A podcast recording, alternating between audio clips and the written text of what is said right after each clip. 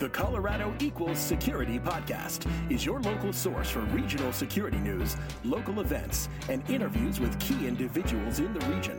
Now, here are your hosts, Rob Reck and Alex Wood. Welcome to Colorado Equals Security.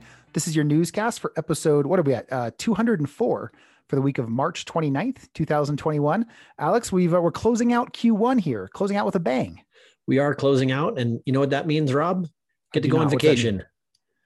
It means what? Sorry. Get to go on vacation. Oh, vacation time. It is. I, am going to be missing next week's podcast because it is spring break and it is time for me to to leave these snowy climes and find myself a, a wonderful beach somewhere to, to lay on. Are you planning to do anything for for getting out of town? You know, I think uh, this upcoming week is my kids' spring break. Also, um, we we had an interesting thing this year in that um, my wife, who is an educator, and my kids, and they're now in different school districts, have different spring breaks. It's the first time we've had that happen to us.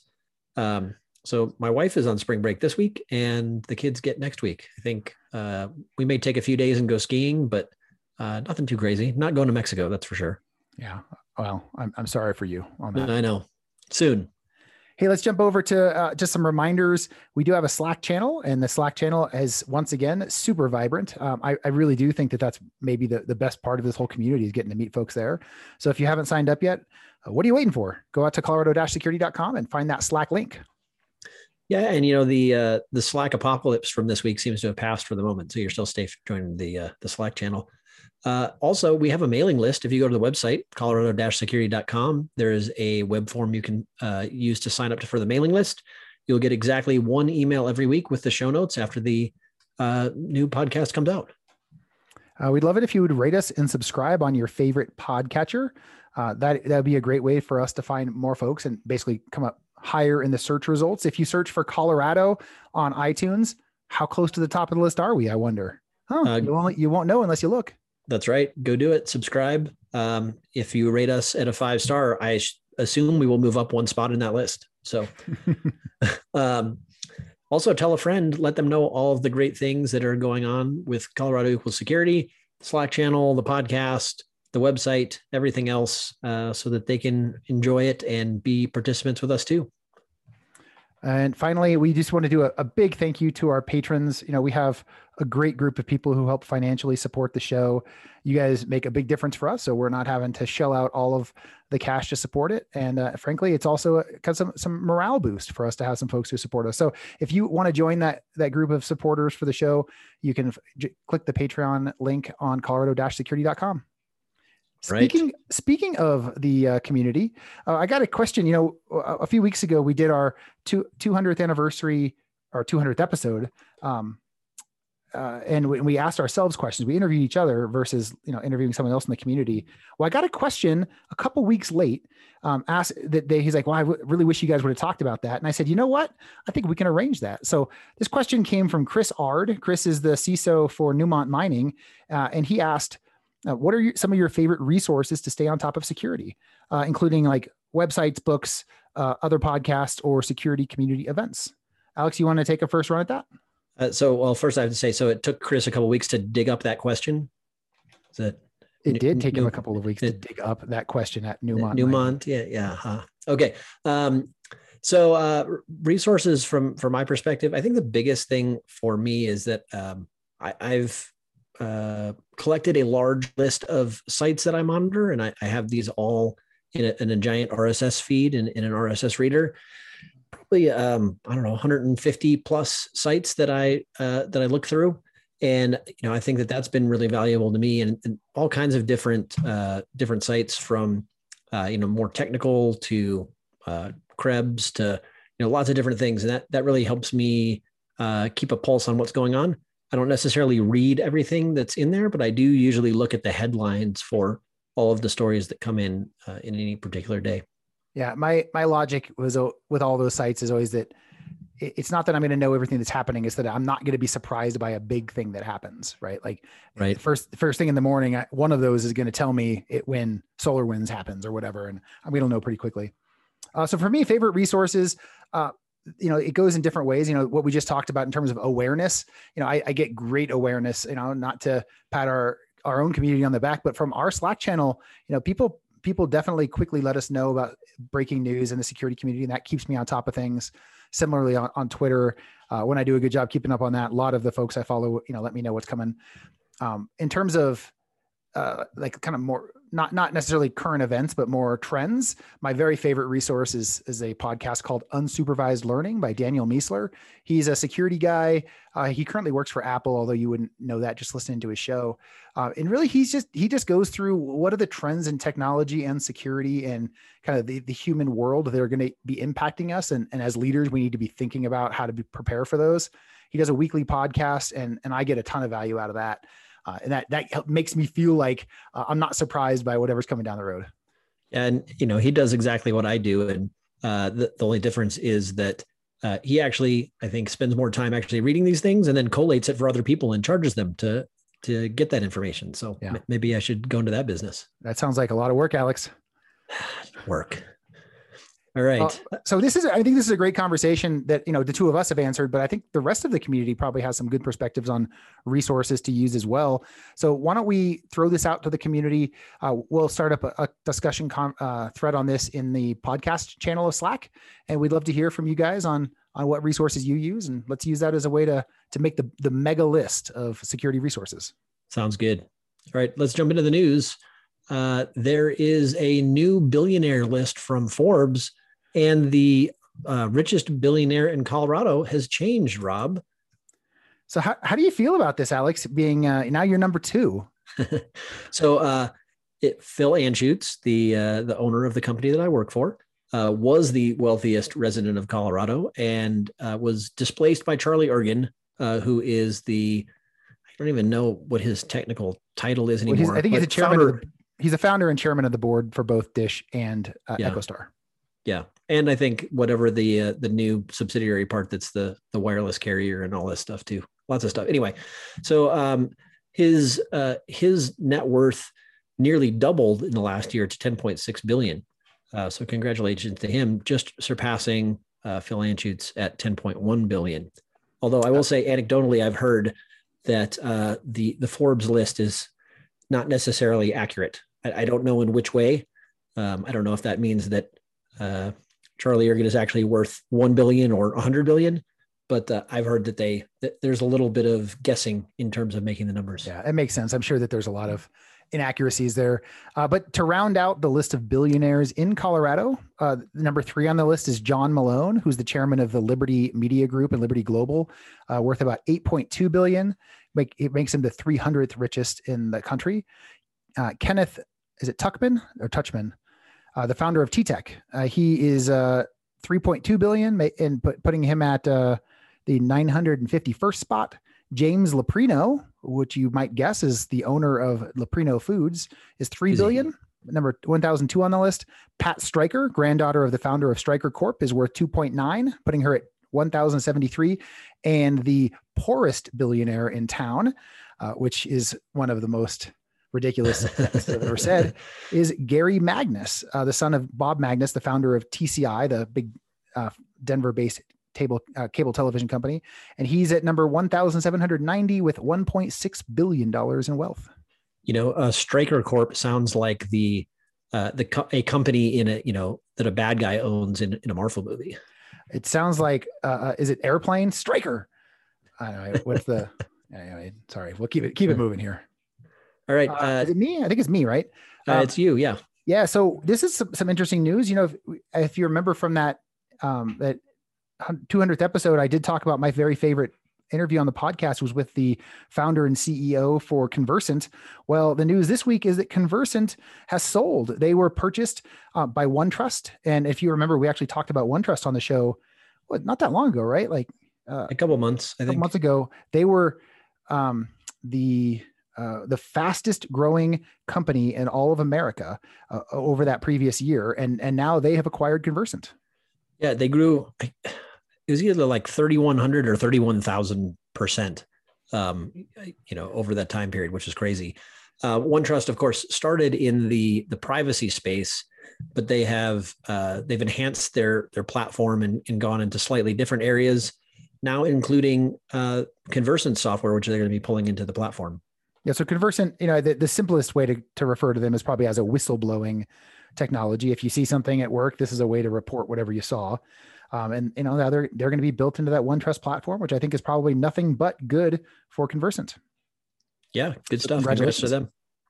Uh, next, another uh, acquisition note: uh, UiPath acquires Cloud Elements, which is based here in town, uh, to help deliver expanded API automation capabilities. Yeah, this is another. Uh, I, I, should have said on the last story. Congratulations to Cole Krems, who's the head of security for Convercent, and here we get to say congratulations to Ed Fuller, who's the CISO for Cloud Elements. Uh, yeah. it's, it's, really cool to see Cloud Elements, who's really built a nice API management platform, uh, get moved into a larger um, platform that they're going to be, you know, one one of the components of yeah, uh, good stuff, and uh, glad to see that there are, are great companies in Colorado. I'm I'm a little sad that it's not going the other way around with both of these, where uh, you know we're not Colorado companies aren't acquiring other companies, but uh, good nonetheless. It is good nonetheless. Hey, speaking of good stuff, this is really the only part of the show I care about. Uh, you know, hopefully everyone's fast forwarding to this. This is our update on the on the Colorado Inno's Tech Madness tournament. Um, and how are those tech those tech uh, companies doing, Alex? I am uh, super excited about this, Rob. Uh, so on, we're, we're, down to the the final two companies now. We skipped one, like three rounds in a row here, didn't we? it seems like a lot of rounds got skipped. It, it, it, goes really fast. I think there are only, you know, the the voting. I think is even less than a week worth of time. So that yeah, you know, it's, it's like two to three weeks for this whole thing to happen. Um, anyway, but on one side of the bracket, uh, the the finalist is Pie Insurance. We've talked about on the the podcast before. But on the other side, very excited to say that Stackhawk uh, is the other finalist uh, in this year's Colorado Inno Tech Madness. And so th- this is ongoing right now. Uh, if you go to the link in the story, you should be able to vote uh, so that you can see uh, if Stackhawk is going to be the winner. Yeah, I mean, this is one time where I can honestly say vote early and vote often, and uh, let's let's make sure we bring this home for the security community and our, and our friends over at Stackhawk. Yeah, I expect uh, if they win, that when they accept, they will give a nice caca as part of the the acceptance speech. I'm sure there's a very elaborate gala where where all of the awards are given out here. Uh, I'm sure that there is. All right. Uh, next, uh, we have a a blog from uh, from David Stauss at, at Byte Back Law talking about the Colorado Privacy Act being introduced, which is pretty cool. Uh, it, this seems like the the trend of the year almost uh, every state that I can think of is, if they ha- don't have one already, is introducing a brand new privacy bill, and Colorado appears to be in that same boat. I, I really feel like we got to get David back on the show. It's been been three, four years since we've had him, and yeah, obviously this is a, a topic that would be very interesting to our to our listeners.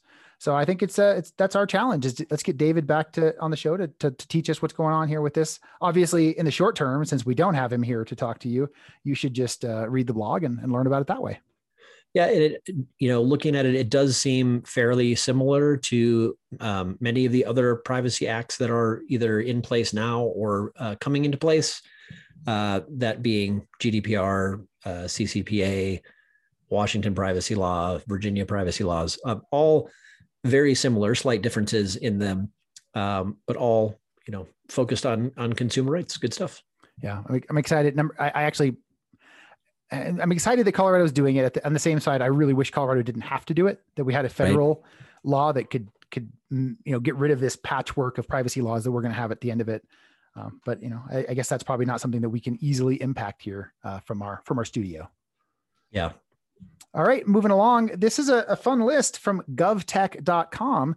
They have identified the top 25 um, government in, government servants uh, who are helping with technological innovation within their um, within their agencies. Uh, and this is actually across the whole country. So you know, the fact that we're talking about it on this podcast might give you some indication of what state showed up. Yeah, um, I, I, think that this is it's a pretty cool list. This is the uh, the doers, dreamers, and drivers list for GovTech, um, and we actually have more than one person with Colorado connections to talk about in here. Uh, the first, and I don't think it'll be any surprise, is Debbie Blyth, who is the the CISO for the state of Colorado. Debbie's been doing great stuff for a long time, and so it's great to see her recognized here. Yeah, super excited for Debbie to get this recognition. Well deserved. She has been, man, probably like seven years or so at the state. Uh, really, really proud of, of the work she's done. Uh, we also have another employee of the state, Jena Griswold. Uh, she's the Secretary of State, and she's really been pushing uh, pushing Colorado forward to, to be at the front line of things. Uh, and once again, you know, the fact, the way we've done election or uh, mail-in election and, you know, the security controls in place are really put us at the top of the heap on that. Yep. Also on the list um, is Kevin Ford, who's the Chief Information Security Officer for the state of North Dakota. And you might say, well, why are we talking about Kevin Ford? Uh, why are we talking not, about Kevin Ford? This is not North Dakota equal security. Although, uh, according to his award, North Dakota does sound like it um, is pretty high on security. Um, so, Kevin uh, used to be the CISO for Cyber GRX here in town um, and was recruited away to that position as CISO for North Dakota. Yeah, he's he's de- we definitely think of him as one of our own. Lived in Colorado, uh, got got involved with the community before you know stepping up to you know to to start that service for the state of North Dakota, and we appreciate that and want to reward that. The last name that I, I wanted to call out on the list, uh, there's not really a Colorado connection here, but Christopher Krebs is on the list. You know, for his work as the as the head of of CISA. Um, I think you know it, it's just neat to see the security. Uh, there's a, there's a lot of security conversation on this on this list, and and uh, it, it, makes me makes me glad to know that the government's starting to move in that direction. Wonderful to see. All right, uh, next another announcement. Uh, F5 Networks has appointed two senior executives um, to their their executive team, and well, one of them I guess is a is a promotion or a, a, a lateral motion. Um, and so Gail Coury, who joined F5 in, in 2018 in a different role, has now been promoted to uh, SVP and Chief Information Security Officer. Um, yeah, congratulations Gail a, to Gail. Gail is a big part of the community here in Colorado, and you know, I, you and I have known her for man, a long time.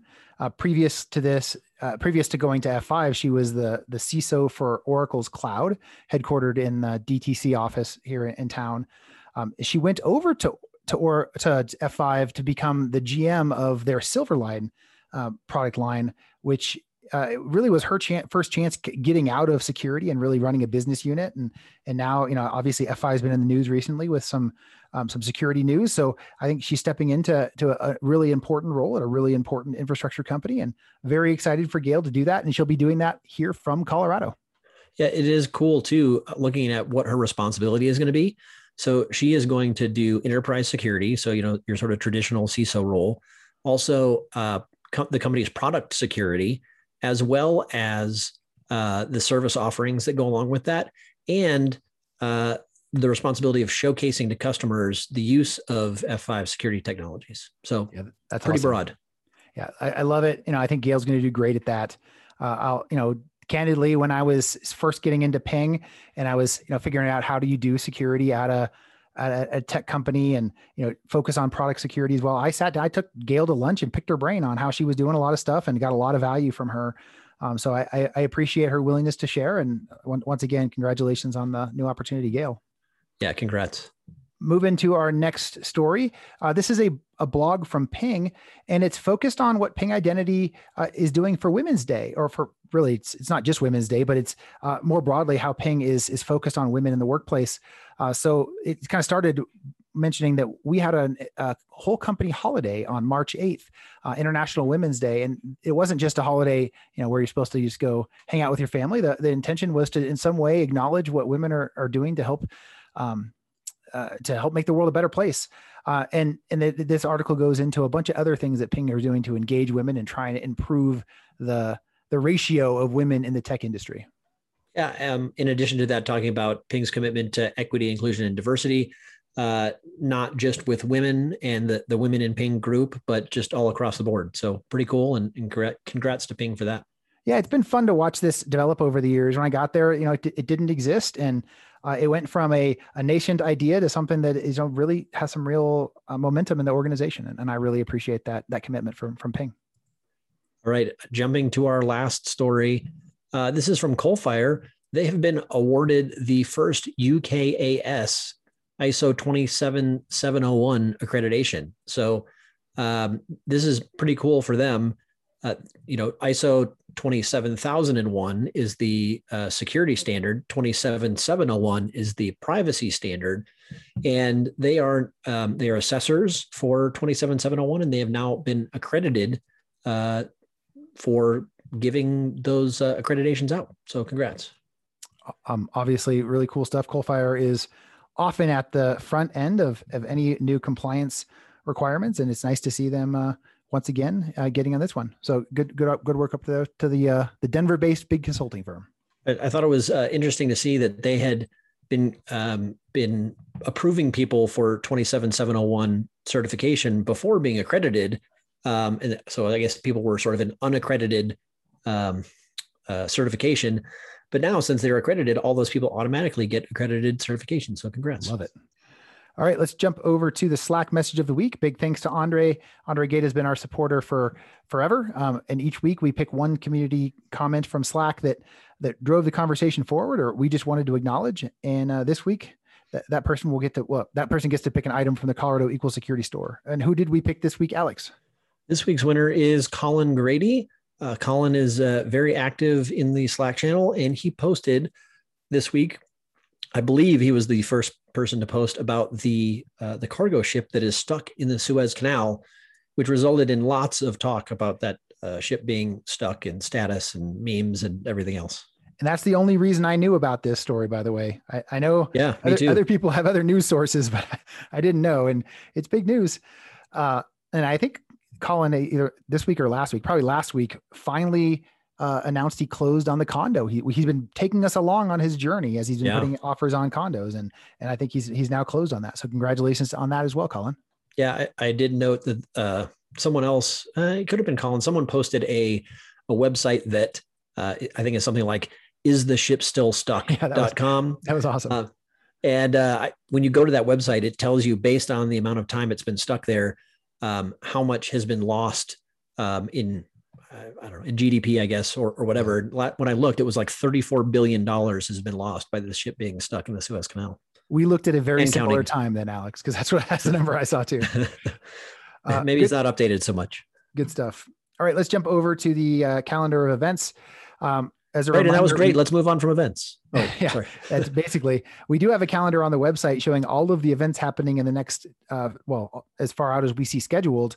Um, however, on the show, we just talk about the next two weeks worth of events. And to your point, Alex, there are no events in the next two weeks, none at all. Yeah, I think that everyone decided these are, you know, spring break and and everything else. We'll just take a little break here and, and come back in a couple weeks. Uh, so you know, why don't we use that real quick? I don't know if you're ready for this. To do you, any kind of a RMISC sneak preview you want to yeah. give? Yeah, that's great. So we're um, we are almost two months out from from RMISC. Um, and you know we've we had a little bit of different timing this year because we're not used to trying to put together a virtual conference, but uh, we should be sending out uh, shortly here the uh, acceptances for people from the uh, call for presentation. So if you uh, if you put in a, a presentation in there, you should be getting a notification here soon. And our plan is to actually open registration for RMISC on April 8th. So that's a, uh, about two weeks from now, uh, or less than two weeks if you're when you're listening to this. And um, so yeah, we're getting pretty excited about that. We're I, I can say that unofficially we have um, a couple keynotes. Uh, and you know maybe I can talk about those a little bit, even though we haven't uh, officially signed the, the papers. I think uh, one of the really cool ones is uh, Chris Hadnagy, who is going to come in and do a keynote.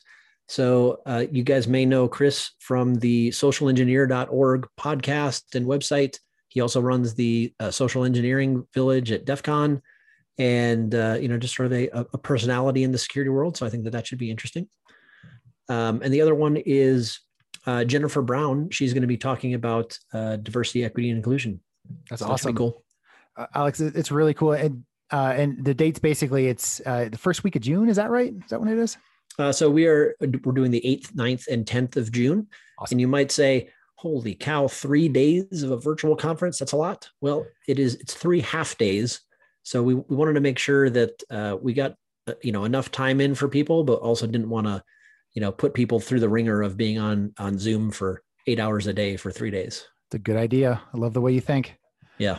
All right. Hey, we, we did talk about events for a while. Let's jump over to jobs now. Uh, we starting off with the top job on the list is I think came right from you. The Broadmoor, the the resort hotel in the Springs, is looking to hire an information systems network administrator.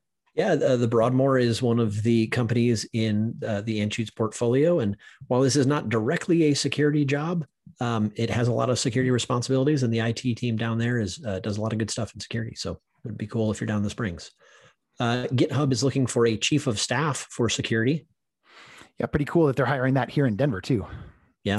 Um, Forensic Discovery, it's, that's the name of the company. They're hiring a senior digital forensics investigator, and that's here in Denver as well. Yeah, and we talked about this a little bit earlier, Rob, but uh, I had not heard of Forensic Discovery before, but apparently it is a fairly large forensic company, and it is based here in Denver. Uh, Can't believe we keep finding new companies. It's I know they, they, just keep popping up. Who knows? Uh, Alterra Mountain Company is hiring an IT application security analyst. Alchemy Security, with our good friend uh, Joe Bonnell, Jobo over there, is hiring a systems administrator. Yeah, and I think while that says system administrator, I think you're probably going to be doing a lot of security work related to that. Uh, Alteryx is looking for a cybersecurity operations intern for the summer of 21, and this is the the intern section of the job list? Yeah, we, we start. We already finished the rest of the jobs. The rest of this is interns. Ping Identity is hiring a cybersecurity intern. That's that's uh, on my team there. If you have any questions, reach out to me on Slack. Rule four is hiring a summer intern. The state of Colorado is hiring a legislative IT audit intern. Yeah, little uh, little turn there, IT audit intern. And then finally, FireEye is hiring an incident response and red team internship, internship for uh, summer of 2021. And this is a remote opportunity. I think in the job post, it technically says Toronto or something like that, but I, I believe it can be anywhere. Awesome. Well, that is it for jobs, and that's it for the news. But good news is we do have an interview this week. Uh, thanks to Jason Jakes. He sat down with um, uh, the IT and security leader and poker superstar, James Brown, who is the director of infrastructure and security over at Invoca. And we get, I know James, but now the rest of you are going to get to know James as well. Uh, did, did they talk about how it was to um, play the theme song for Rocky Three when, you know, when he fights uh, Ivan Drago? I, I can't no. imagine having a conversation with James on that was recorded where I didn't make some kind of allusion to, yeah. To I, I just don't know how you get through it without doing it. Yeah, we'll see if Jason Jakes has better. Or, I don't, I don't know something.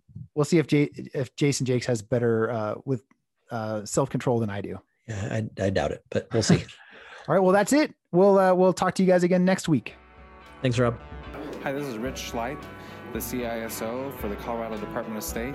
This is Colorado Equal Security for Colorado security professionals by Colorado security professionals. Hello, Colorado Equal Security. I'm Jason Jakes. My spotlight interview this week is with a member of the community, James Brown, the Senior Director of Information and Security at Invoca. Enjoy. James, thanks for joining me on the podcast today. Glad to be here. So let's talk a little bit about uh, the elephant in the room first before we dive into uh, where you're from. You are the 2020 poker champion for Colorado Equals Security. How do you feel about that? Uh, I feel pretty good about that. I'm yeah. still waiting on, you know, the feeling of holding that trophy in your hand for the first time. But right. yeah, I'm feeling pretty good. Yep. I do have a trophy for you, and I'm going to send it shortly. Um, but let's uh, let's explore poker just for a just for a little bit. So you actually played poker for a living, correct? I did for uh, just under two years when I was much much younger. How the, old were you, and how did that come about? Uh, I was about 19, 18 to 20, that range in there. Um, and it started um, online. You could play. Um, there wasn't really a lot of poker rooms, and I uh, had won a free roll, which is free to enter tournament, and I won like two bucks. And then I put that two bucks into another tournament, won several hundred, and then you know had thousands um, after a few weeks. Like I kind of had a knack for it. Uh, I then cashed out some of that, and I started playing in live poker rooms, live games, and I just consistently, you know, was making money doing it, and yeah. just kept kept up with it. So you are what they call a ringer, and you're just taking all of the security people's money around here in Colorado. Um, I don't know how I feel about that. Yeah. I mean, to be fair, I did give you all a disclaimer ahead of time. Yeah. no, it's it's it's it's kind of funny because the uh, the winnings do seem to go around. I've actually even won one of the events that we that we did, and it was out of sheer luck. I just went all in like six straight times and kept doubling up. So sometimes, you know, sometimes luck happens. Yeah, I think. I mean, if you ask any poker player, I think they'd probably tell you they'd rather be lucky than skilled. Uh, Right. Right. And another thing to remember too, I mean, there's you can't win every game, right? And what a lot of people I think don't really understand about um, poker and playing it for a living is it's very different. Um, you know, now I play for fun. Like I do things Yeah. that I wouldn't have done back then, and you you build in losses to your strategy when you're playing for a living. So. Um, you do lose games, and you're really looking for that, you know, extra one to two percent just to edge you up, uh, so you have, you know, the ability to sustain. Right. So why did you stop playing poker? It was literally the worst job I've ever had. And mind you, keep my first job was detasseling corn. So I would go out in cornfields, get shredded, like arms and legs sweating with pollen falling in it. And I would do that over playing poker for a living again. It was the most stressful, like Hmm. exhausting job. And it just took all the joy out of playing the game. You know, like I actually enjoy playing poker. And like for years, I just I never touched it after I stopped playing because of how traumatized it was Yeah. sleeping for a week to pay rent. You know, when you turn a hobby into uh, a profession, it definitely changes your outlook on the hobby. Hundred percent. That's that's what I have noticed too. So I, I totally get that. Uh, well, let's actually shift gears and get back on track with uh, with this interview. Uh, that was kind of a nice distraction, but um, let's talk about where you're from. So you were you were born in California, right? I was, yeah. Where at in California? Uh, Simi Valley, so like uh, just north of LA. Okay, how was that to grow up in, I guess, the uh, suburbs of LA?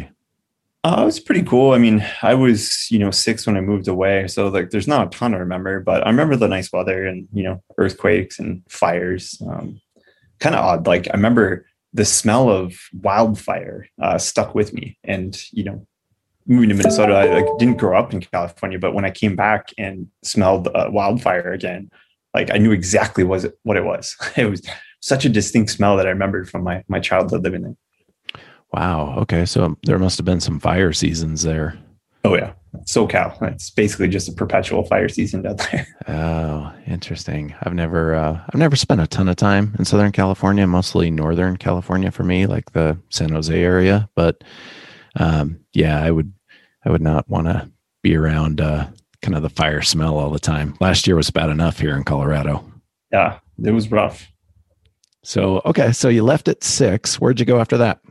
Uh, Minnesota. We uh, we moved. So the first time I saw snow um, was in Minnesota. We moved up there. We drove up there, um, and we pulled in. It was a really really small town, way up in northern Minnesota, um, like maybe like an hour or two from like the Canadian border. And I'd fallen asleep, I guess, somewhere maybe in like Nebraska or something, and woke up and there was like snow, as tall as I was outside. It was insane. Um, we had like a wood burning fireplace. Uh, so we had to cut wood, literally, like go outside, and chop down trees, and like chop wood to put it in a fireplace so we didn't like freeze to death. Um, and that was my introduction to Minnesota. I decided at that moment I did not like it there. Did you know what snow was at the time? Like, or did you look out and go, "What is all that whiteness?" Yeah, I mean, I, th- I figured it out quickly, but yeah, it was it was insane. I, there was so much of it. And you must have gotten used to it and learned to enjoy it because you came to Colorado.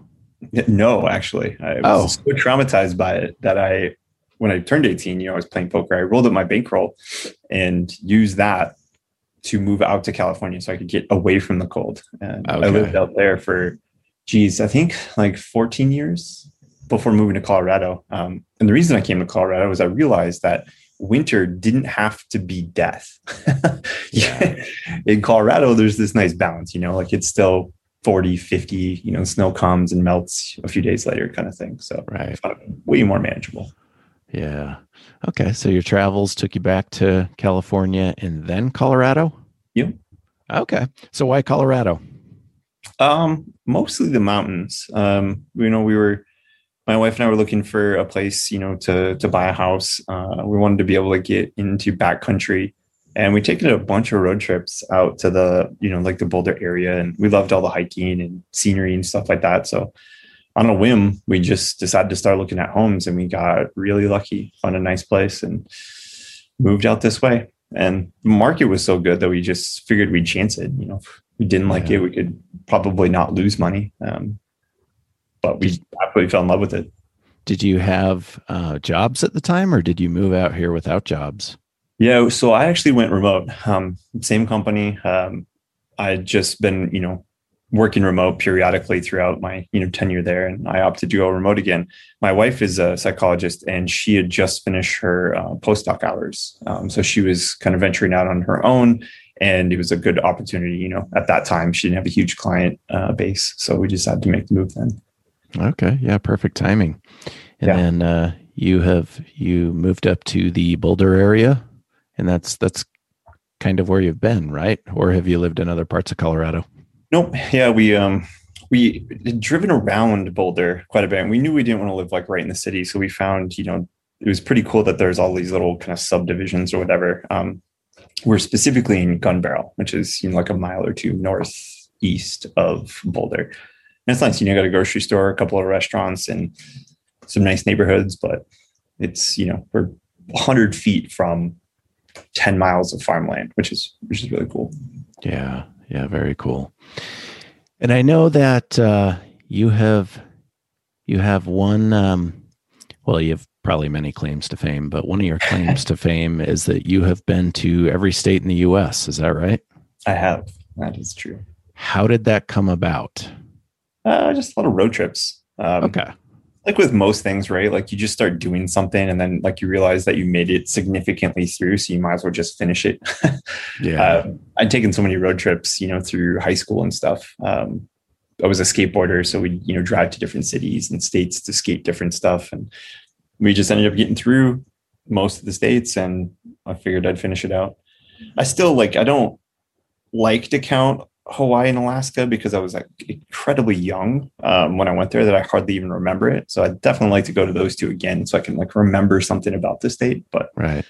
Yeah, all of them, So to cross off all of the states, then was there, let's say, I don't know, four or five on your list at the very end, and you're like, let's just hurry and drive through those states and call it good, or how did that how did that happen? was there's actually one. It was Florida. Um, we were on a road trip and we got to Georgia and we ended up having to turn around.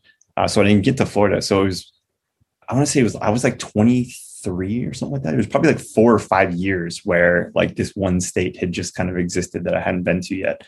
And I never particularly wanted to go to Florida.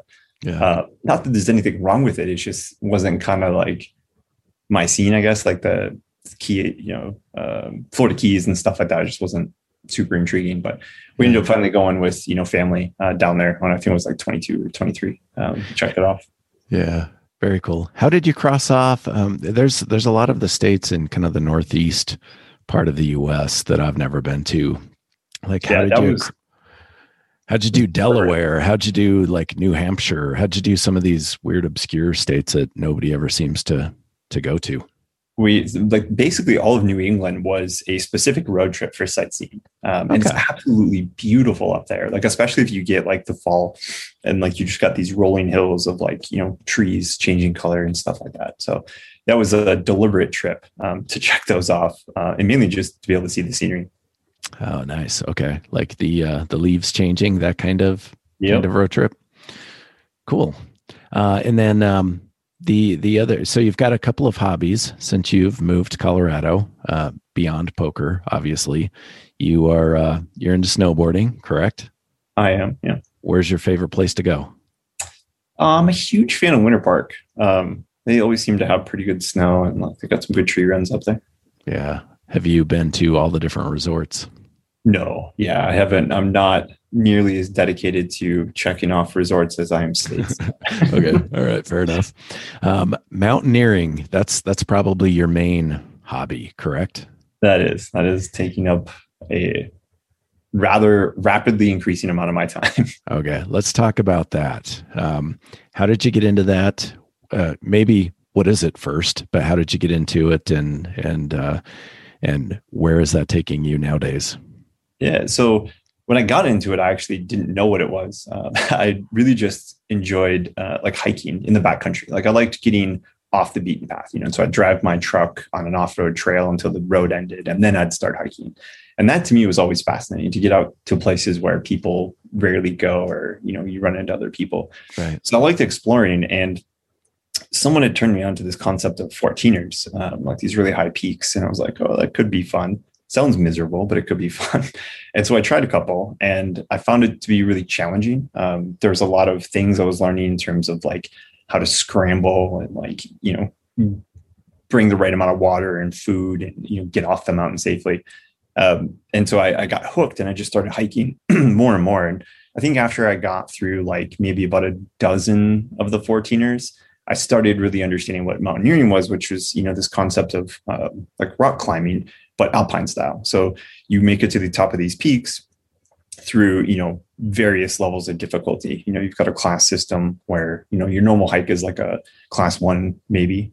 Um, tough hike might be like a class two. And then you got three, four, and five um, to get to some of these peaks require a level of, you know, technical skill in terms of like climbing um, that was really intriguing to me. So I started rock climbing, uh, started running, started you know weightlifting. So i went through this whole like investment into conditioning myself to be able to make it up uh, these mountains and you know hike further and harder. And um, it's been pretty exhilarating. Yeah yeah. And you have you have hiked at this point about half of the 14ers in colorado i think you you mentioned one time to me?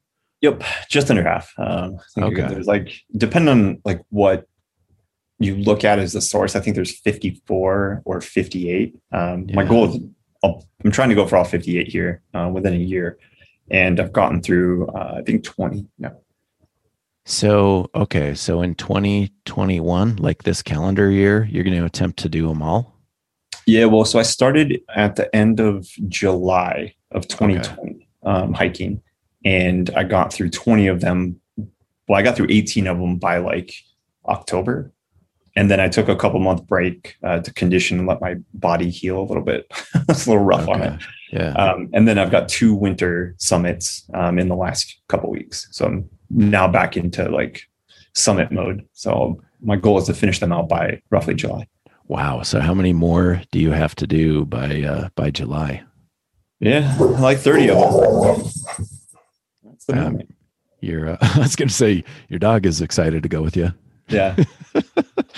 um, wow. So you have 30 to go in, um, all right, let's see, we're recording this in March, April, May, June. Woo, you got like three, four months to do 30.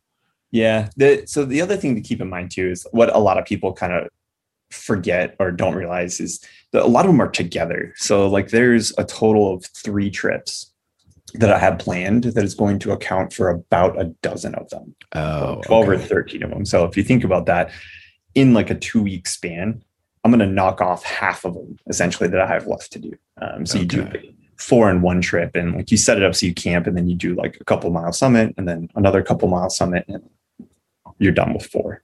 Yeah. Yeah. Are you able to, uh, to actually work while you're doing any of this or are you completely yeah. disconnected?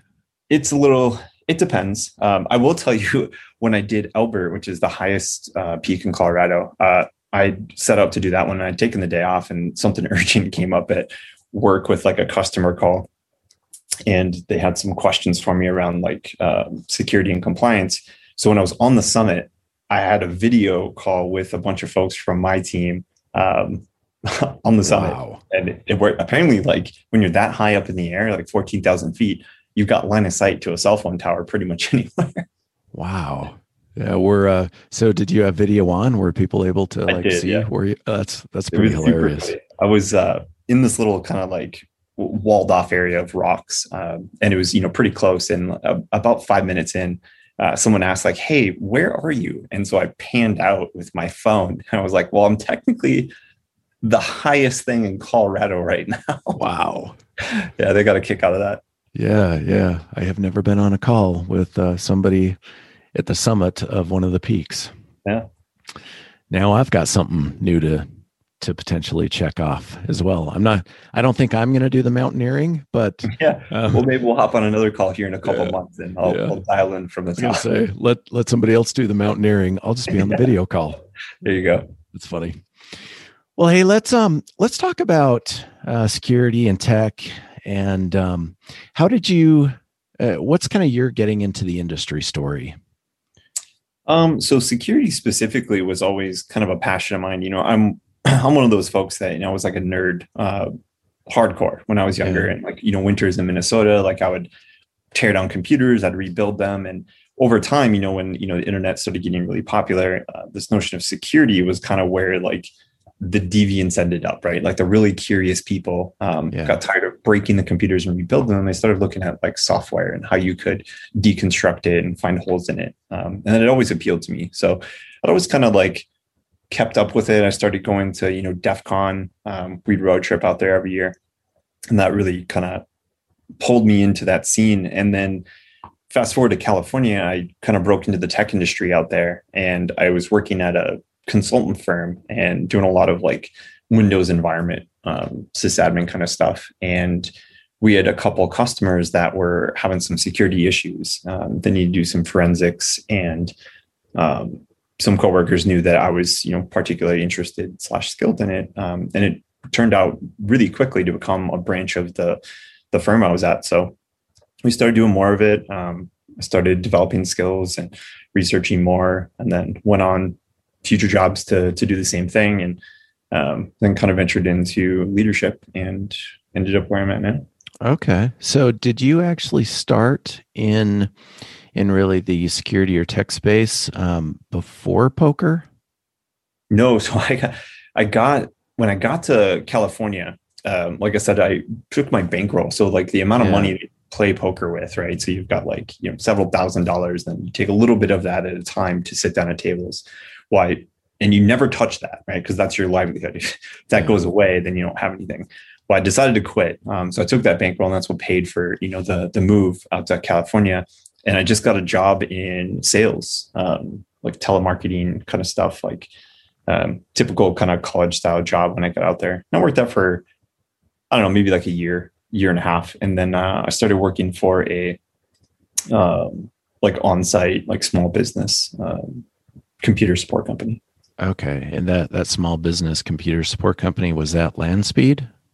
No, so that was uh, Make It Work. It was like uh, these little red Mini Coopers. You drive around. Uh, it's a pretty cool gig, but you know, LanSpeed came after Make It Work. That was the consultant firm that kind of broke me into the uh, security space. Oh, okay. Okay. So you're driving around little mini Coopers, you're fixing people's computers. Is that Mhm. basically what it was? Yeah, Awesome. They'd um they tried to keep me there. I mean, I, I give them a lot of credit. I'm I'm one of those people where like I just I've got to be challenged, and you know, fixing computers like removing malware was Yeah. like that, that kept me busy for about three hours.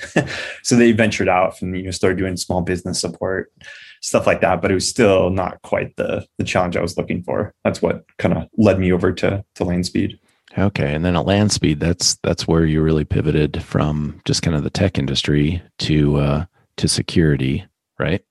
Yeah, I mean that place was really cool. I um the owner um Chris is still a good friend of mine and we talk, you know, every so often, but he um he really like kind of like unleashed me out to the world. So he he let me venture really deep into like Linux and you know supporting and maintaining those systems like security. So he really did a great job, I think, of fostering um, and keeping me challenged and allowing me to grow. Uh, but Yeah. yeah, that's what really sent me rocketing into the security space. Okay, and you haven't looked back, so so that's good. I'm not. Yeah, it's it's a really fascinating space for sure. And it, Yeah, tech in general moves very quick, but security is like alarming at the rate at which it it evolves. yeah, yeah. It's uh, it never slows down. That's for sure. So the, your your next gig after that was RightScale. Mhm. Um, tell me about that. Is there anything notable or interesting?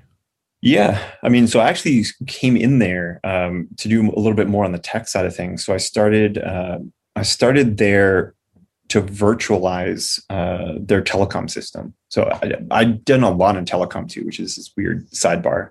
Uh, I hate talking on the phone, which is really interesting too. Yeah. I love telecom. That's funny.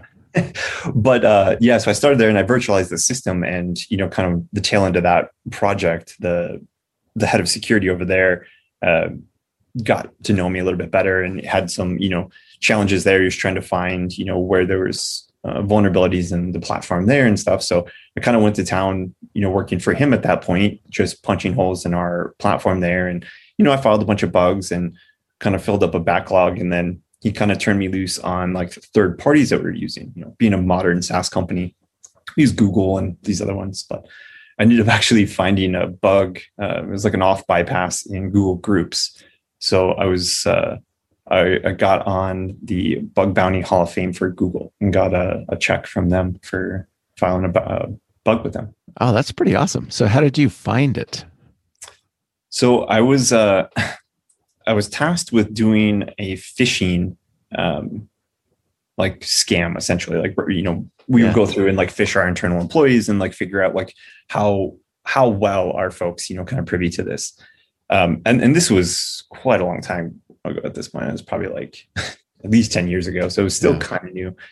But one of the things that I wanted to do is be able to send like a valid email. And what I figured out uh, quickly was like the standard, like if you just spoof an email, in like google did a pretty good job of you know throwing up the the spam warning and i knew that I was going to like demolish the click-through rates of the the phishing email so I, I set out to figure out a way of getting in and what i found is if you had two different organizations in google you can populate google groups with uh, your recipients and you could send it um, like by spoofing it or whatever and it would bypass your any authentication whatsoever. So if I sent it as you, it would actually just hit, I don't know if it was like a backend set of SMTP servers that Google had or what, but it would go back there and it would validate it at that point. There's no authentication. I didn't have to log into an account or anything like that. And then they would send it through and it was it was so bad that they would actually take your Google picture, right? And they'd apply it to the email. So like they went and validated the email even better by wow. you know, sending it through. So, you know, we had like 98% you know click-through rates on the phishing oh, email. yeah yeah that that definitely sounds like a, a pretty serious issue i'm glad they um they addressed that yeah and it's kind of tough right i mean because you you have to deal with the complications of you know sending mail because you know sometimes you're sending it from a laptop you know sometimes you've got application servers and i understand the the difficulty of kind of fixing that problem and applying trust and authentication around you know email accounts but yeah, yeah. it was pretty bad. Wow. Okay so after RightScale that's when you joined your current company invoca right so what let's talk about that you've you've been there for quite a while what's what's your role and responsibility there and um, and some of your challenges so i am the senior director of infrastructure and security. Um, so I, I, started there as, I guess, just an ops engineer. You know, it was really early. I think there was only like 60 people in the company when I started. Okay. Um, so wow. I was kind of just like the token tech guy at that point. yeah. So you've um, seen it grow quite a bit. I have. Yeah. And I have to say, I've, I've, thoroughly enjoyed it. Um, for me, you know, solving problems in new innovative ways is is what I love. And right. starting there, you know, we quickly started running into security and compliance related um, situations with our customers. You know, we've got a growing number of you know enterprise customers, and you know they have questions. You know, they they have concerns, and they have you know vendor reviews they have to do. You know, they have to make sure that we you know meet certain levels of uh, security and compliance standards. So I started jumping in more and more to these kind of conversations. And at the same time, I kind of uh, stepped up to build out the first um, SRE team. So we moved from ops over to site reliability engineering, and I stepped into a management role, and with it, kind of took the security aspect as well. So yeah, I've had the ability to kind of grow from the ground up these teams, um, and I have to say, like I'm pretty proud of of the teams, particularly the SRE team. You know, if you look at the headcount that we have um, compared to a lot of comparable companies, you know, we we operate and get a lot more done with maybe a third to a fourth of the headcount. Um, we've focused wow. heavily from the beginning on automation and this concept of you know shifting left, which is a big thing in um, security that you're hearing now, right? It's like shifting that left. We had that mindset kind of from the get go, which allowed us a pretty cool edge. Yeah, yeah, that's very smart. And so for for listeners that are not aware of what Invoca does, can you explain what you guys do? Yeah, so we are a call analytics company. Um, I think the easiest way is uh, to think about like a, a, big company, and you have someone that's you know marketing uh, your product, and you're sending out all these you know advertisements to people. And a lot of time with considered buys, you know, if it's something that's significant, whether it's uh, really expensive, you know, built-in like barbecue system, uh, or you know, like a car, you typically don't just go to a website, throw it in a cart and check out, right? Like you usually have questions and you want to, you know, get some more information. And oftentimes what happens is some marketer pays some amount of money to send, you know, some ad to you or some, you know, kind of advertisement that that gets you interested. And then you call in. And when you call in, you lose that that attribution. You lose that um, tracking. So the marketer doesn't know if this ad's working, if that one's working. And what we do is we bridge that gap. So we step in and we allow them to kind of tie their marketing dollars to the actual conversions. Um, and then meanwhile, we're doing a lot of really cool stuff now with machine learning to help give some uh, additional like conversational intelligence, um, allowing folks to get more insight into the calls that are coming into their contact centers and uh, how to optimize those better. That's very cool. Um, so where do you see uh, where do you see this going for you over the next I don't know, say five, ten years? Where where does the technology, where does the security um, evolve to within, you know, let's say not just not just for yourself, but for Invoca? That's a good question. I think you know one of the things that security is not particularly great at, and we haven't learned from the wider tech industry yet, is that it's really paramount that people understand it, right? it, yeah. it became really obvious, like with personal computers, that like people didn't know what they were or how to use them, right? So the market was very niche until we taught the world how to use these things. And I think security is uh, struggling with that right now. People don't understand it. They don't understand, you know, their role in securing themselves and by extension, then the company and um, instituting best practices, uh, drawing lines between you know how their car or their cell phone can compromise them or their family or their companies.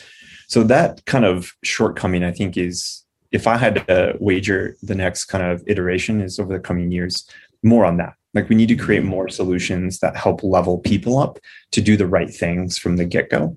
Yeah. Um, and then also zero trust. I think you're seeing a, a big shift in um, the security industry now where we're shedding these kind of old ideals of you know setting up these huge super structured walls around our environments uh, and trying to keep everyone inside of them covid quickly bulldozed right through all those walls.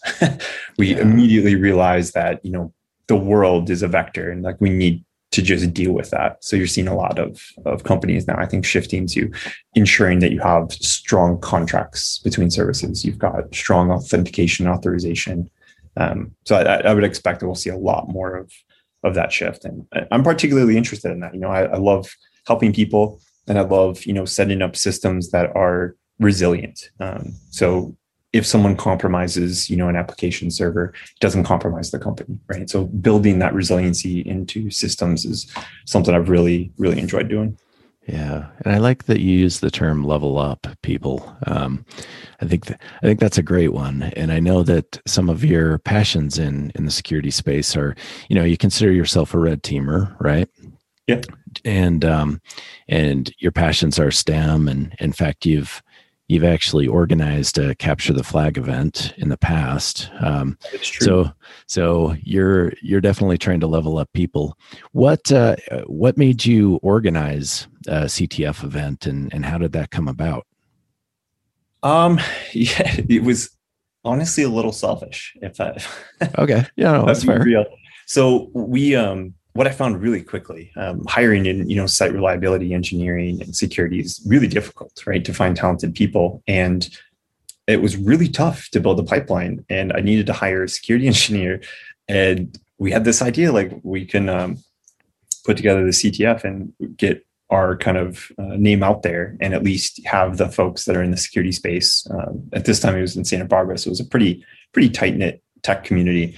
But we could establish ourselves as like a security company, and that would allow us to hopefully attract or better attract you know some of the the security talent uh, there. So we set out, me and um, a coworker at the time, Jimmy, um, put it together, and it was wildly successful. it turned out yeah. Incredible um, from the get go. So it just became something we did annually.